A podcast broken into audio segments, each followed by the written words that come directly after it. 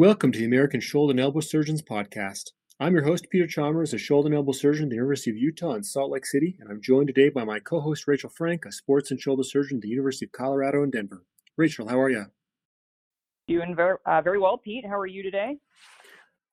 Everything's good. Uh, before we get started, I should mention that the views expressed in this podcast do not necessarily reflect the views of the American Shoulder and Elbow Surgeons Society, the University of Utah, the University of Colorado, or the institutions of any of our guests. Today, we have a special episode on the novel coronavirus pandemic and its effect specifically on shoulder and elbow surgery and surgical training. So we've invited a resident, a fellow, and a shoulder surgeon heavily involved with training residents and fellows to discuss how the pandemic has changed training and how this pandemic changes how what we do going forward. So first off, we have Doctor Jonah Davies. Jonah completed both shoulder and elbow and orthopedic traumatology fellowships before joining the staff at Harborview in Seattle, an area that's been particularly hard hit by COVID nineteen. Jonah, how are you? I'm doing good. Thanks, Peter. Thanks for inviting me. Next, we have Doctor Stephen Jones, a third-year resident at the University of Colorado with a strong interest in shoulder and sports medicine. Steve went to medical school at Tulane. Steve, welcome to the podcast. How are you? I'm doing very well. Thank you so much for having me. And then finally, we have Ben Zmistowski. Uh, Ben is currently a fellow in shoulder and elbow surgery at Washington University in Saint Louis, and he completed a residency at Thomas Jefferson in Philadelphia before that. Ben, how are you doing? Doing great, Doctor Chalmers. Thanks uh, very much for having us on.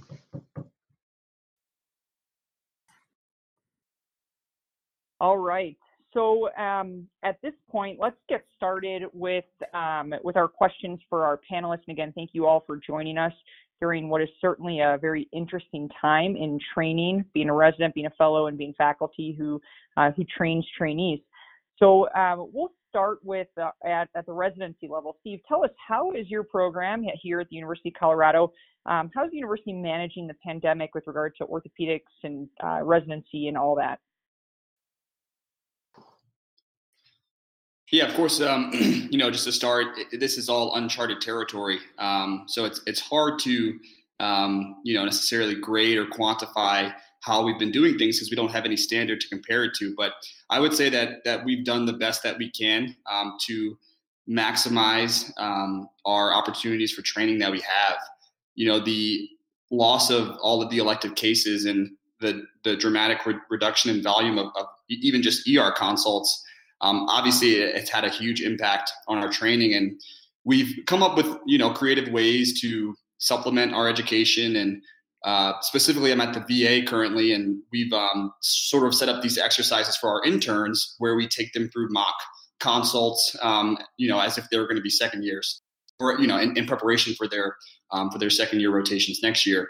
Um, and I think that's helped, but it, it's hard to really say what the future will hold. I mean, if we go a full four months without elective cases, um, you know, will we have to do more time? I mean, no one knows, you know, no one can really predict this. And so I think um, we're just doing the best we can. And we've been trying to maximize the this this free time and do a lot of, you know, ortho bullets questions and study and and uh, just read and and make it worthwhile. But it's but it's been a challenge. And again, without being able to compare this to any standard, it's hard to say how we're doing, but I think we're doing pretty well.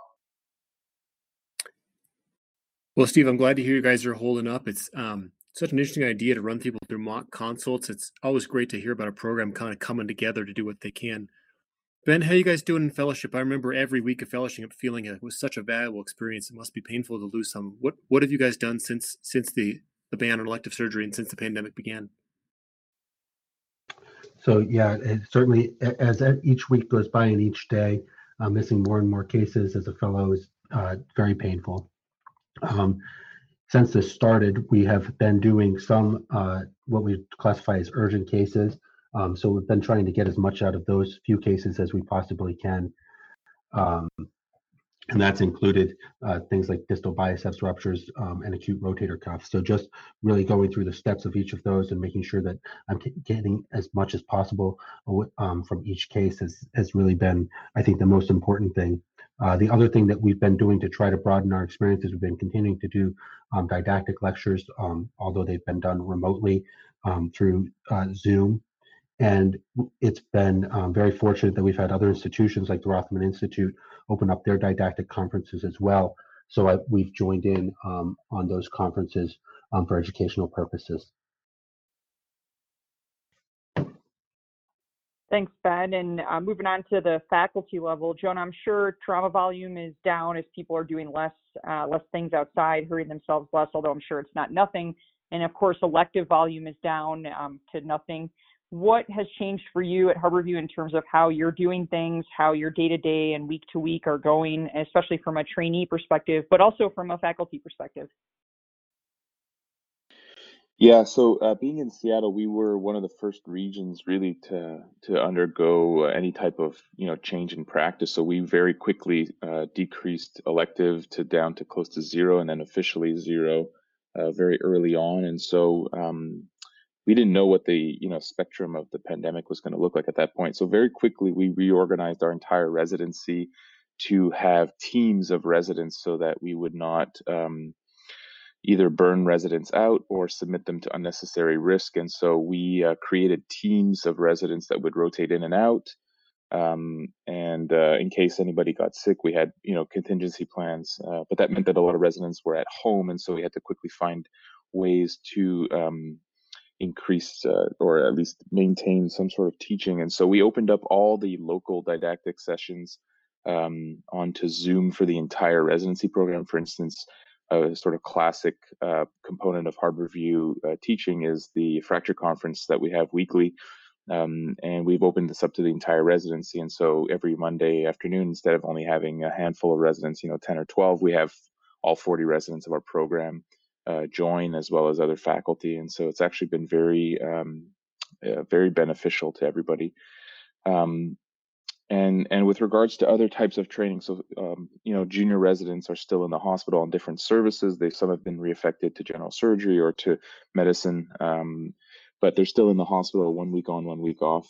And uh, we've made available uh, various um, trainings, um, modules of virtual reality and simulators uh, in the hospital in, in separate areas so that they can maintain social distancing, but still have access to those, and so uh, still at least uh, try to get some sort of learning um, uh, or reps in the O R, even if they're not actually in the O R. Um, and then we've also decreased all of our staff to minimum levels. And so, um, you know, rotating uh, only one um, assistant, if necessary, in the operating room at a time. So although it's impacted their learning, I think um, when they're there, they're not burnt out or constantly under mental um, anguish, thinking about, you know, are they going to are they going to get uh, COVID, or are they, you know, going to how are they going to deal with all these things? So at least when they're there, I think they're focusing on learning. So that's that's been good.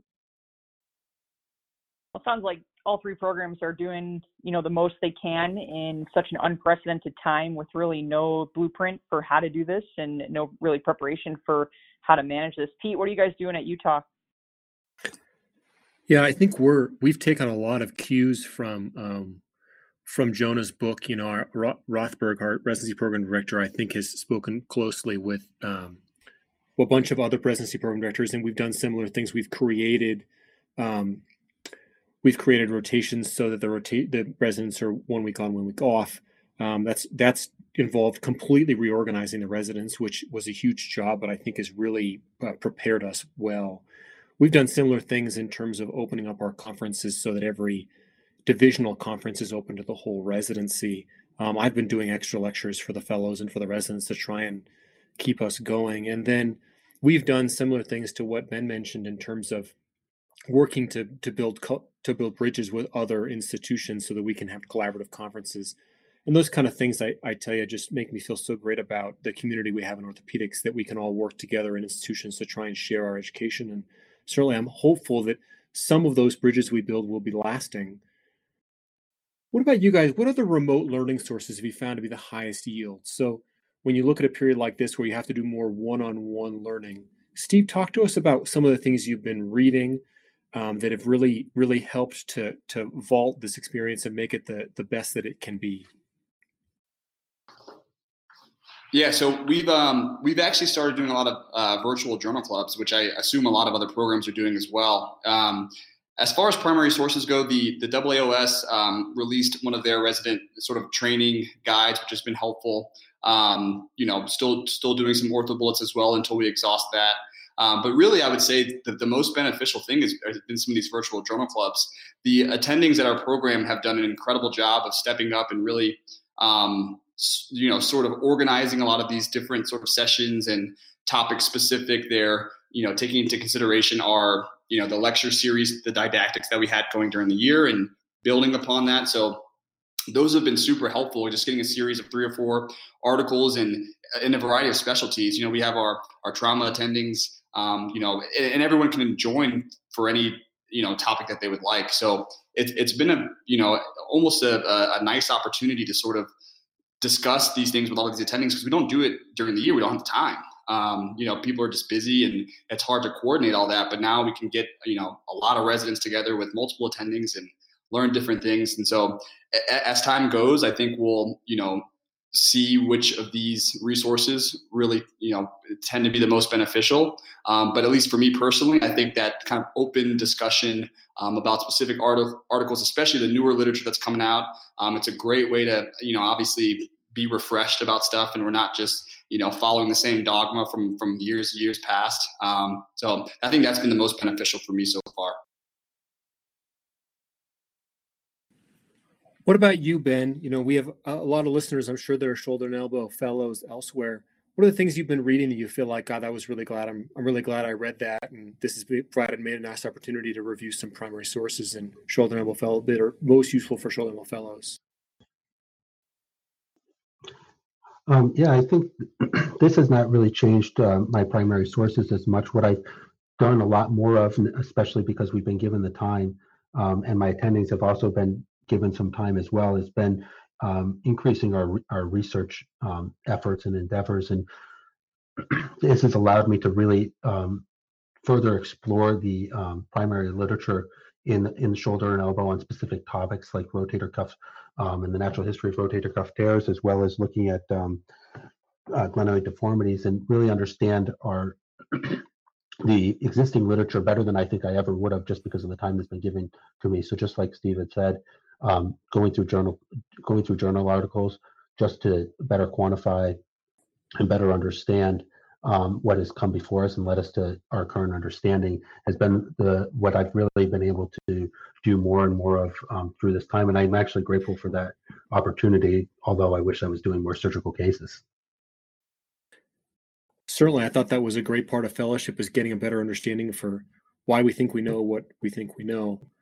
What about you, Jonah? What are the things you've been recommending to the to the fellows and residents you work with when they say, now I have some more time to read? What what do you tell them to read? What do you tell them to look at? Uh, that yeah, I think uh, it. You know, obviously, I working in the trauma hospital, um, we're lucky enough that we have a lot of um, uh, database of presentations from either the O T A or the A O, and there's a lot of um, continuing webinars. So the the the number of um, interactive things that have been created or or sped up, as far as, you know, maybe they were planned later on in the year, they've been releasing a lot more content. And so for certainly for fellows, it's been great um, to have those interactions, just get together with other attendings that are, you know, across the country. So, um, you know, Zoom meeting once every week or two weeks, and we just kind of throw up some cases and discuss. And it's been surprising how, uh, one, you get to see everybody and make sure everybody's okay, but also Uh, to just kind of get talking again, and it's really kind of beneficial.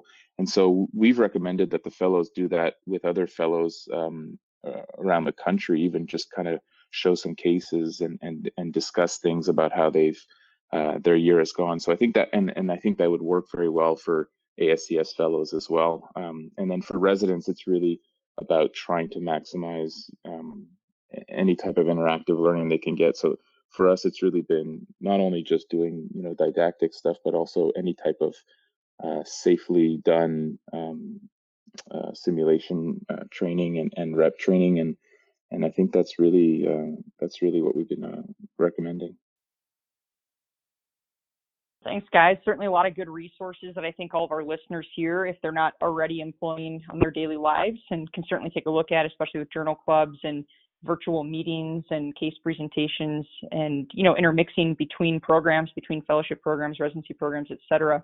Um, you know, I think what's interesting about this whole pandemic and how things have changed, and a lot of what people are talking about in media and social media, is how some of the silver linings of what we're doing and what we're learning are going to stick. You know, for example, we might not have had cross-program case conferences or Zoom journal clubs or things like that, or even telehealth visits with patients. Um, what do you guys think in terms of the positives that are going to stick moving forward once we kind of return back to as normal a clinical and surgical life as we can? Steve, do you think there's going to be any changes in the residency program that are going to stick moving forward when life kind of gets back to normal? Yeah, I, I absolutely think so. Um, and, and one of the things, like you said, um, will be the benefit of improved, like, sort of educational resource. I mean, I think everyone will have a much better understanding of what's out there, what's available, you know, what, what are the best ways to use that resource and get the most out of it. Um, In, in, and sort of to take it to more of a clinical setting, you know, one thing I've noticed here, at least, again, at least at the V A, we've sort of done this gigantic overhaul of, you know, trying to cancel clinic and get patients rescheduled. It's created this um, like second set of eyes, right? We're like re-looking at all these different um, workflows and policies and things we have in place and why our clinics were set up this way. And you know, it's interesting. I and, and obviously, only being a third year resident, my experience is very, very limited. But it's interesting to think that sometimes it takes a big event like this to really shake things up, um, to reveal some of these inadequacies and inefficiencies that that are that are taking place in, in the healthcare system. And um, you know, moving forward, I think a lot of the improvements that we make, or or or maybe it's just hitting the reset button in some ways. Um, I think a lot of that will stick, and I think we'll be a lot more efficient in certain in certain avenues moving forward. Definitely seems to be the case. Ben, what do you think about from your perspective? You know, fellowship's only a couple more months, and say we were able to start operating again, maybe uh, later at the end of this month or next month. You obviously be very busy with cases, but what do you think from this pandemic that has changed in your program will stick for next year's fellows and subsequent year's fellows? I think that there's um, there's a couple of things that have happened that in my program specifically. I think that uh, inter- as you mentioned, intercommunication between programs and sharing educational resources may be a little bit more formal than it, than it has been in the past. There's always been uh, that, that collegiality between institutions, but I think that there, it may be uh, become more formal. Something that at Washington University has really was not in place at all prior to this and is now um, rampant is is like you had mentioned is telehealth. And I think that there's going to be many opportunities as we move forward to look at um, the permanency in telehealth, especially for follow-up visits um, and following our patients outside of the office and realizing what visits may not be necessary um, moving forward. There'll also be opportunities to look at how we del- um, delay care for patients um, and the effects of that is because we've had a forced delay in um, care for a lot of patients, including rotator cuff um, tears and patients with osteoarthritis, who may have pursued non-operative management that's not even available to them right now. So I think there's a lot of things that, that are going on right now um, that will pan out. But I think that overall, we're going to um, hopefully, like you said, become extremely busy and not have a lot of time to implement what we've done so far. That would be great if we could all get very busy very quickly.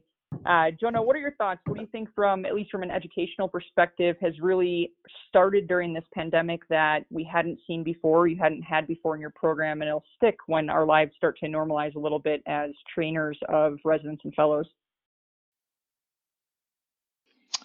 Yeah, I think I, I think definitely for us, uh, having or giving access to the entire department for divisional meetings through Zoom, as far as the residents goes, Um, is going to stay going forward. I think that's it's sort of an invaluable uh, teaching opportunity. You know, schedules across different hospitals change, and so sometimes there's no reason why uh, residents, even though you know typically wouldn't be uh, involved in these meetings, um, if they're not doing anything, even once we start going again, they shouldn't have access to these learning opportunities. So I think making everything more accessible Um, to everybody, regardless of, you know, some sort of gated community type mentality. I think that's really going to be uh, important.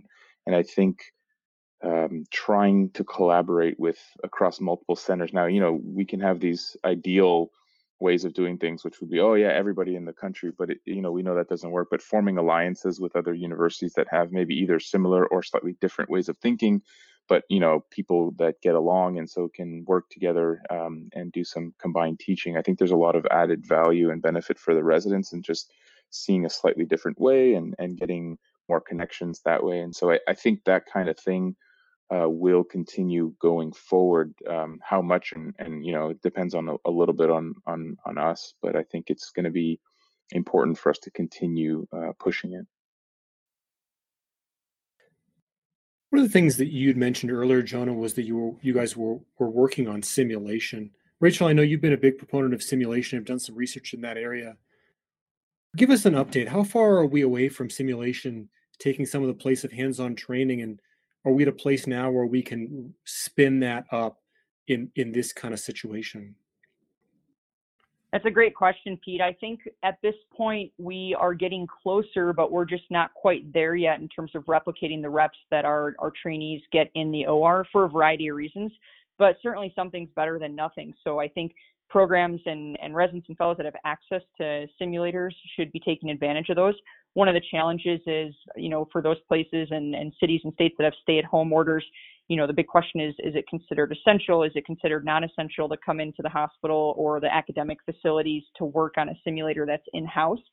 I think there are some really novel virtual reality headsets, uh, especially in general surgery, but also some in orthopedic surgery that are available, but at a high cost. And so it's tough to ask our residents to purchase those individually, but potentially if programs can purchase those and get some uh, home uh, uh, education on how to use those, those are things that our residents and fellows can use in-house, or excuse me, in their home, in their own house, um, similar to arthroscopy box trainers. The big question is, you know, what, to what benefit will that be? Will it actually translate over to skill sets in the operating room? And we can spend a whole nother podcast talking about simulation and translatability. Um, but again, I think something's better than nothing. The big question is, how can we get these available simulators over to our residents and fellows where they're at home, where they don't uh, have to travel into the hospital and potentially put themselves at risk or into the academic facility just to use the simulator? Pete, are you guys doing any simulation at Utah, or are you employing that for your residents or fellows right now, or is it some of those similar challenges? Uh, we do. We have arthroscopy simulators that um, are, they're not exactly the newest ge- generation technology, because we're investing all of our resources right now in building a large simulation center. Um, and that should be ready by the summertime, and we'll have, I think, nine, I think it's nine setups. Um, and is going to be a huge resource to our trainees going forward, but is unfortunately not ready yet. Um, certainly, we did have cadaver facilities, and those are part of our laboratory and have been shut down um, because of COVID, because of the social distancing recommendations. Um, so we're we're working on that. I do think that it's the future. I just don't know how far in the future. Yeah, I think that's one of the challenges, is complying with social distancing while taking advantage of some of the things we do have, you know, in terms of cadaver labs and, and industry labs and simulators is tough. Um, it's tough to find that balance of, you know, can we go and travel and do those things, or are we not going to be complying with social distancing? So um, certainly a ripe area for R and D for smaller home-based simulators in the future. Um, getting back, you know, a little bit to our trainees, I'd like to ask our, our panelists as well as our our faculty panelists, what the most difficult part of this pandemic has been from a training perspective. You know, I think I just speaking from our fellows' perspective, one of their biggest concerns is volume, especially case volume toward the end of their um, end of their training career before they move on to their job, and some concerns that they have over reps and being ready. So Steve, what concerns you? What's the vibe in the residency program right now in terms of what's the most concerning thing about this pandemic from your training perspective?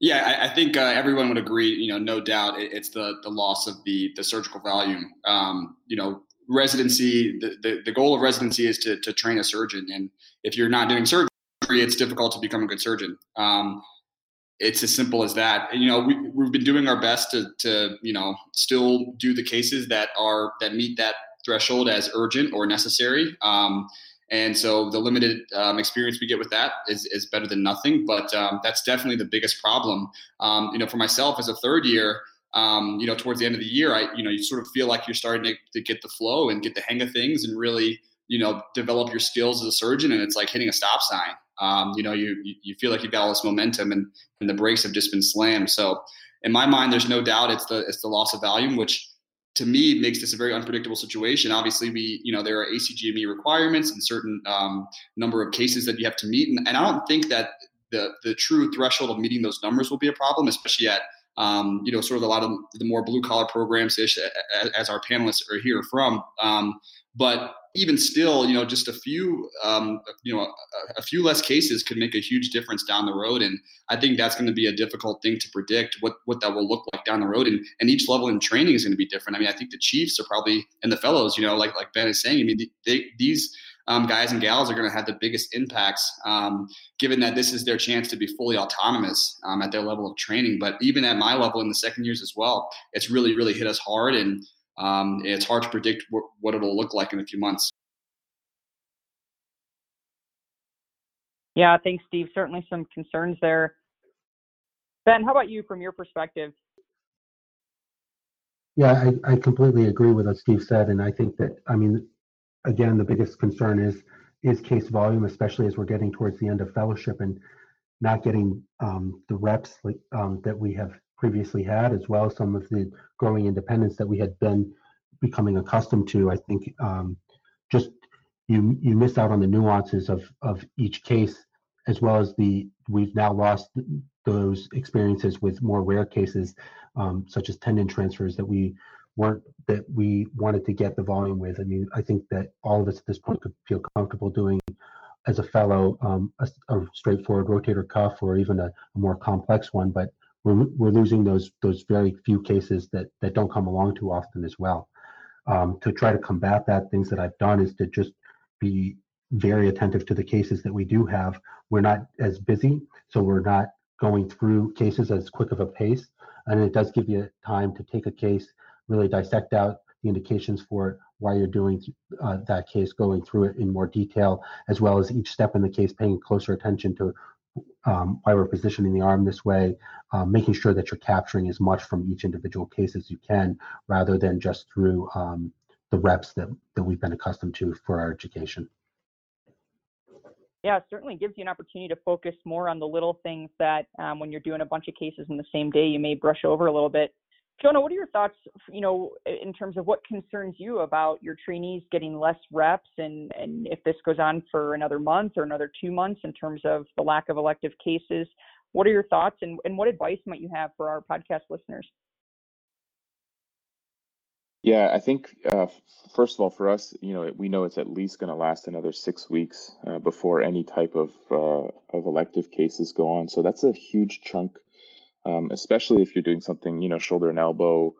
Um, obviously, like like was previously said, you know, standard cases by this time, most people have a pretty good handle on it, but uh, missing out on all those sort of special special cases. So um, I think the best thing that I've done um, is uh, anytime I've, you know, seen patients in clinic or even just looking back at patients done, Uh, anything that is out of the ordinary or specifically um, different, you know, uh, a little bit different or challenging, really uh, take fellows through those cases. And I often tell fellows, you know, you have one year to do as much as you, you can and want to learn, but you also mostly have one year to learn thought process because it's impossible to see every case, you know, um, just because of the luck of the draw, especially for sort of trauma or, or complex reconstruction cases. And so for us, it's really been um, going through those those those harder or, you know, difficult cases and just going line by line and saying, hey, this is why we did this. This is what this is why I thought this or this, and this is how you do that. And then even in discussing intraoperatively how we did this or why this was challenging and how you did to overcome it. And I think that is um, what I would say for fellows who haven't seen certain cases that they really wanted to check off. Is is I'm sure those are. The attendings and the mentors have those cases, so just really go go over them with them, um, and that would probably be the best way to, to get that. Yeah, great point. I would say, you know, Pete and I are both relatively in the early part of our careers, and I think we would both agree that while in residency and fellowship, you want to get as many reps and as many cases as you can under your belt, and that's it, it seems like each week that's the most important thing. I think we would both agree that in your first couple of years in practice, so especially for our young listeners on the podcast, you know, the key is is knowing the indications, knowing the post-operative care, and knowing how to manage the complications, and most importantly, knowing when to not operate.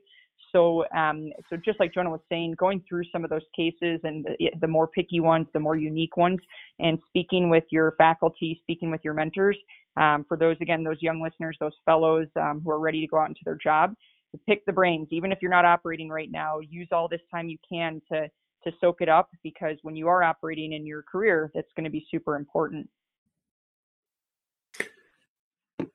Yeah, I think those are both really fascinating points. Jonah, I think that the point you raise about going through step by step in the operation, why did we do this? Why was this hard? Why was this easy? Is um, it's such an opportunity. It's so, usually it's, there's such a crush for time, it's hard to do that. Uh, Chris Amon often talks about going through the the counter the counter positives or hypothetical situations. So if you're talking through a case and saying, if this had happened here, what would you have done? Or how could you have done this differently if if what you had done that worked hadn't worked? And certainly you can still do those things as thought exercises in conference. One of the things that I think is interesting that Rachel just brought up is about indications. And certainly I would agree with you that so much of the training is is is, a, is about learning when to operate and not how to operate. Um, so Steve, talk a little bit, as we've moved towards telehealth clinics, are you working still in clinics with attendings? Have you guys figured out a way to make to make a telehealth clinic also an educational opportunity?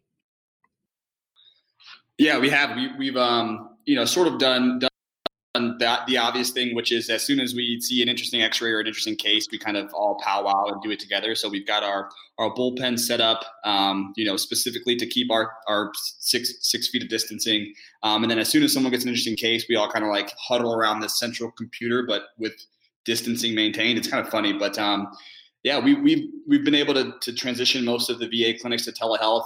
Um, the tough thing has been that some of our orthopedic um, P As, the physician's assistants, have been pulled into the E R. So we've now absorbed their, you know, their full-time clinic-only P As, and we've now absorbed that total volume. So, you know, th- there have been some growing pains and logistical issues, but um, we've had good success with the with the telemedicine visit. And you know, it's interesting, and I think. Um, At least all the providers I've spoken with that have done telehealth, it's been surprising at how appreciative the patients are. Um, you know, it, for us, it's almost like we assume like, yeah, we have to call you guys. Like you have an appointment, like, you know, we're going to call you. Of course, this is not, we're not like, you know, this is our job. We're not doing a favor, but the patients are so, so appreciative. And, um, you know, just to talk on the phone, and even if you're not able to do much, right? Like you can't do an injection or whatever, surgery, obviously, but, um, you know, just having a conversation, I think, goes a long way. And, Um, so it's a very beneficial for the patient. And at the same time, we still are seeing those interesting cases when they do come up. And as much as we can, we try to get as much education, you know, educational benefit uh, out of it as possible. And how about you, Ben? Now that now that WashU's transitioned to telemedicine, is as Chamberlain or Keener or Yamaguchi or or Aleem are doing their clinic, you know, through telehealth, How how are you participating in that to try and still get some learning out of clinic? Are are you guys working together, or um, has that been more solo? Yeah, this is uh, this has actually been a more solo part of the transition. The uh, WashU has been pretty strict about who's involved in clinics and who's not, um, just to try to decrease transmission as much as possible. Um, our attendings have taken an avid role in uh, with telehealth um, to try to decrease the number of inpatient visits. Um, But that, and I, I have taken that over to the V A. So it's given me an opportunity to really sort of try to figure out how to effectively manage my clinic in these difficult times and maybe develop some skills for the future, um, identifying those patients that I need to see, um, trying to identify actual important visits for postoperative patients, and then making those phone calls. And then, as Steve had said, those patients Um, are extraordinarily grateful for you to do a very simple thing, which is pick up the phone and talk to them, just to sort of see how they're doing and check in on them. I think it goes a long way to maintaining the patient-physician uh, relationship um, and making them feel valued. And then, what about you, Jonah? Is you if you're if you're doing telemedicine clinics, do you do you have a resident who's on the line listening silently? Do you have a resident standing next to you that can watch you interact, you know, via the computer? How are you doing that? Uh, yeah, similar to uh, WashU, we sort of limited uh, who's in clinic just because we want to decrease um, potential transmission. And we've also sort of uh, kept telehealth relatively um, limited just because we've rolled it out very recently, and um, it's still sort of not ready for prime time as far as the numbers go. Um, so, you know, I, I go back to a little bit what I said before is, is even though I'm seeing a patient maybe in telehealth, um, at the end of the, the day, uh, going through the entire list of clinic, I think uh, try to find one or two unique things, either from what I'd expect in clinic as far as physical exam or even x-rays if we were looking at them, because some of our patients have been able to get x-rays locally, um, and, and really just explain, sort of do a wrap-up with the whole clinic, you know, instead of doing teaching case by case, which is what we usually do sort of in an, in an organic or, or granular way. This uh, really just looking through the entire list saying, okay, this patient had this, you know, during the exam, usually is what I've been looking for this, or what I asked on, you know, over the phone or, or in video was, you know, this, this, this, to try to um, come up with the the answer that I'd usually be able to examine. And, um, and, you know, if we could get an x-ray, I would have looked for this, and these are the type of things that we would do. And this is why we have this post-op protocol for this patient. And so really trying to get one or two, or maybe even sometimes three or four learning points per patient, just really going over the list with the resident. And that can be done, you know, from a distance. And so, um, although, you know, I think clinic is is really underrated uh, with with learners as far as uh, you know, learning um, during residency, right? Uh, we always have our residents and fellows sort of their least favorite part of the week is going to clinic, but when you go back and think about it during fellowship, that's really where you learn how to indicate patients, when to take patients back to the operating room if they need to go back, if they have a complication, when do they not need, you know, when can you just wait and and they'll get better, and so. That that learning goes away, and so trying to explain that back to them um, uh, is really, I think, what um, uh, the best way to, to get some learning out of this. Thanks so much, guys. And for our last question, to kind of end this podcast on a, a positive note, a bright note, what's one thing for each of you that's been positive during this unprecedented pandemic? Um, it can be personal, it can be professional, but what's what's one positive thing? Steve, how about you? Let's start there.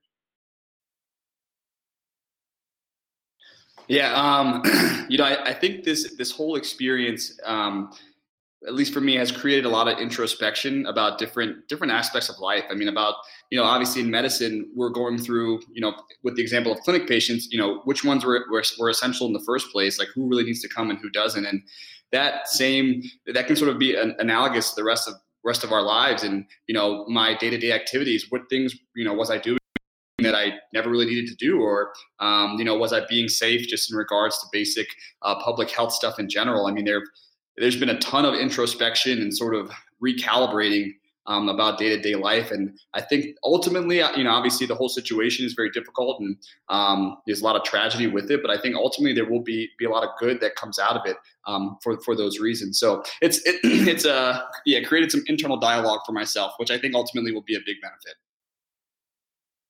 All right, well, if I see you talking to yourself when you're back on service, I'll know why.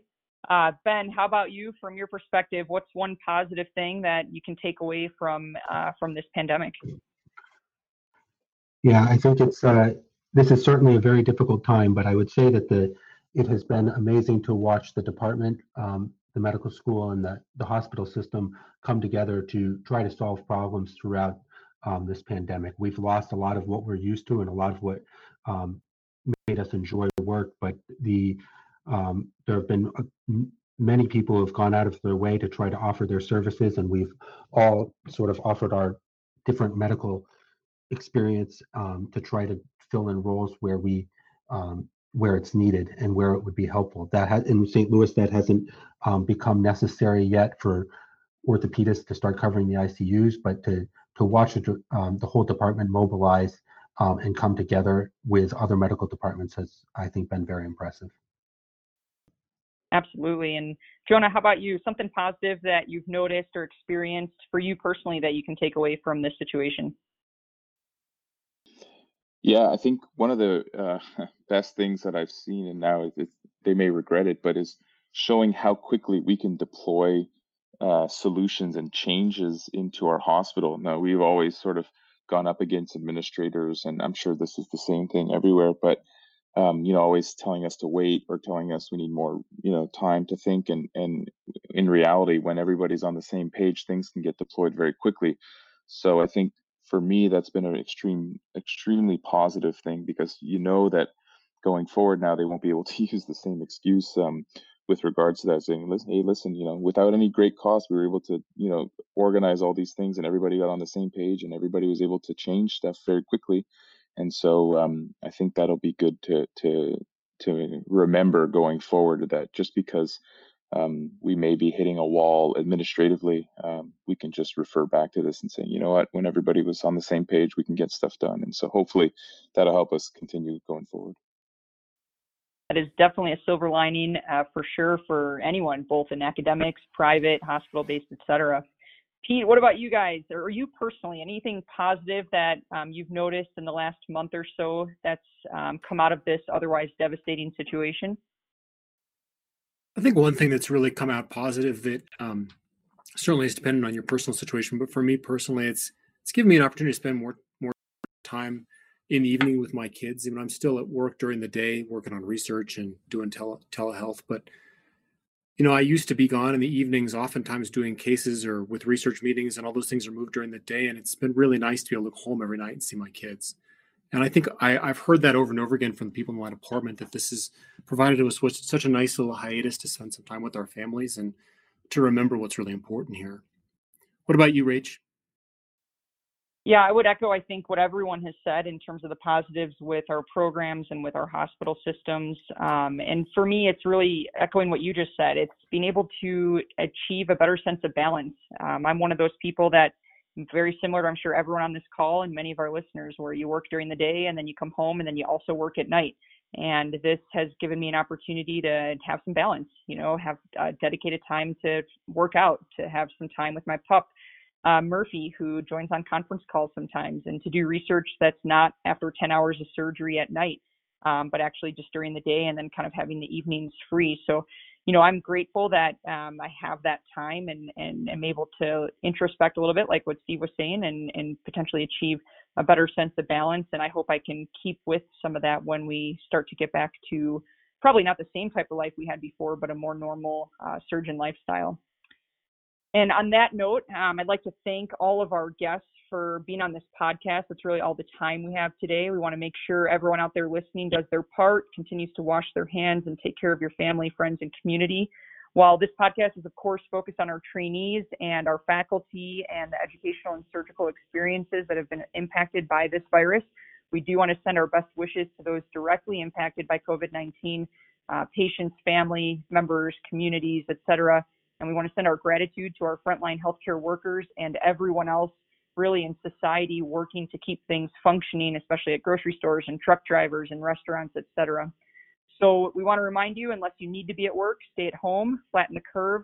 Thank you so much to our guests. And for all of our Shoulder and Elbow listeners out there, don't forget to subscribe. For Pete Chalmers, I'm Rachel Frank, and we'll see you next time.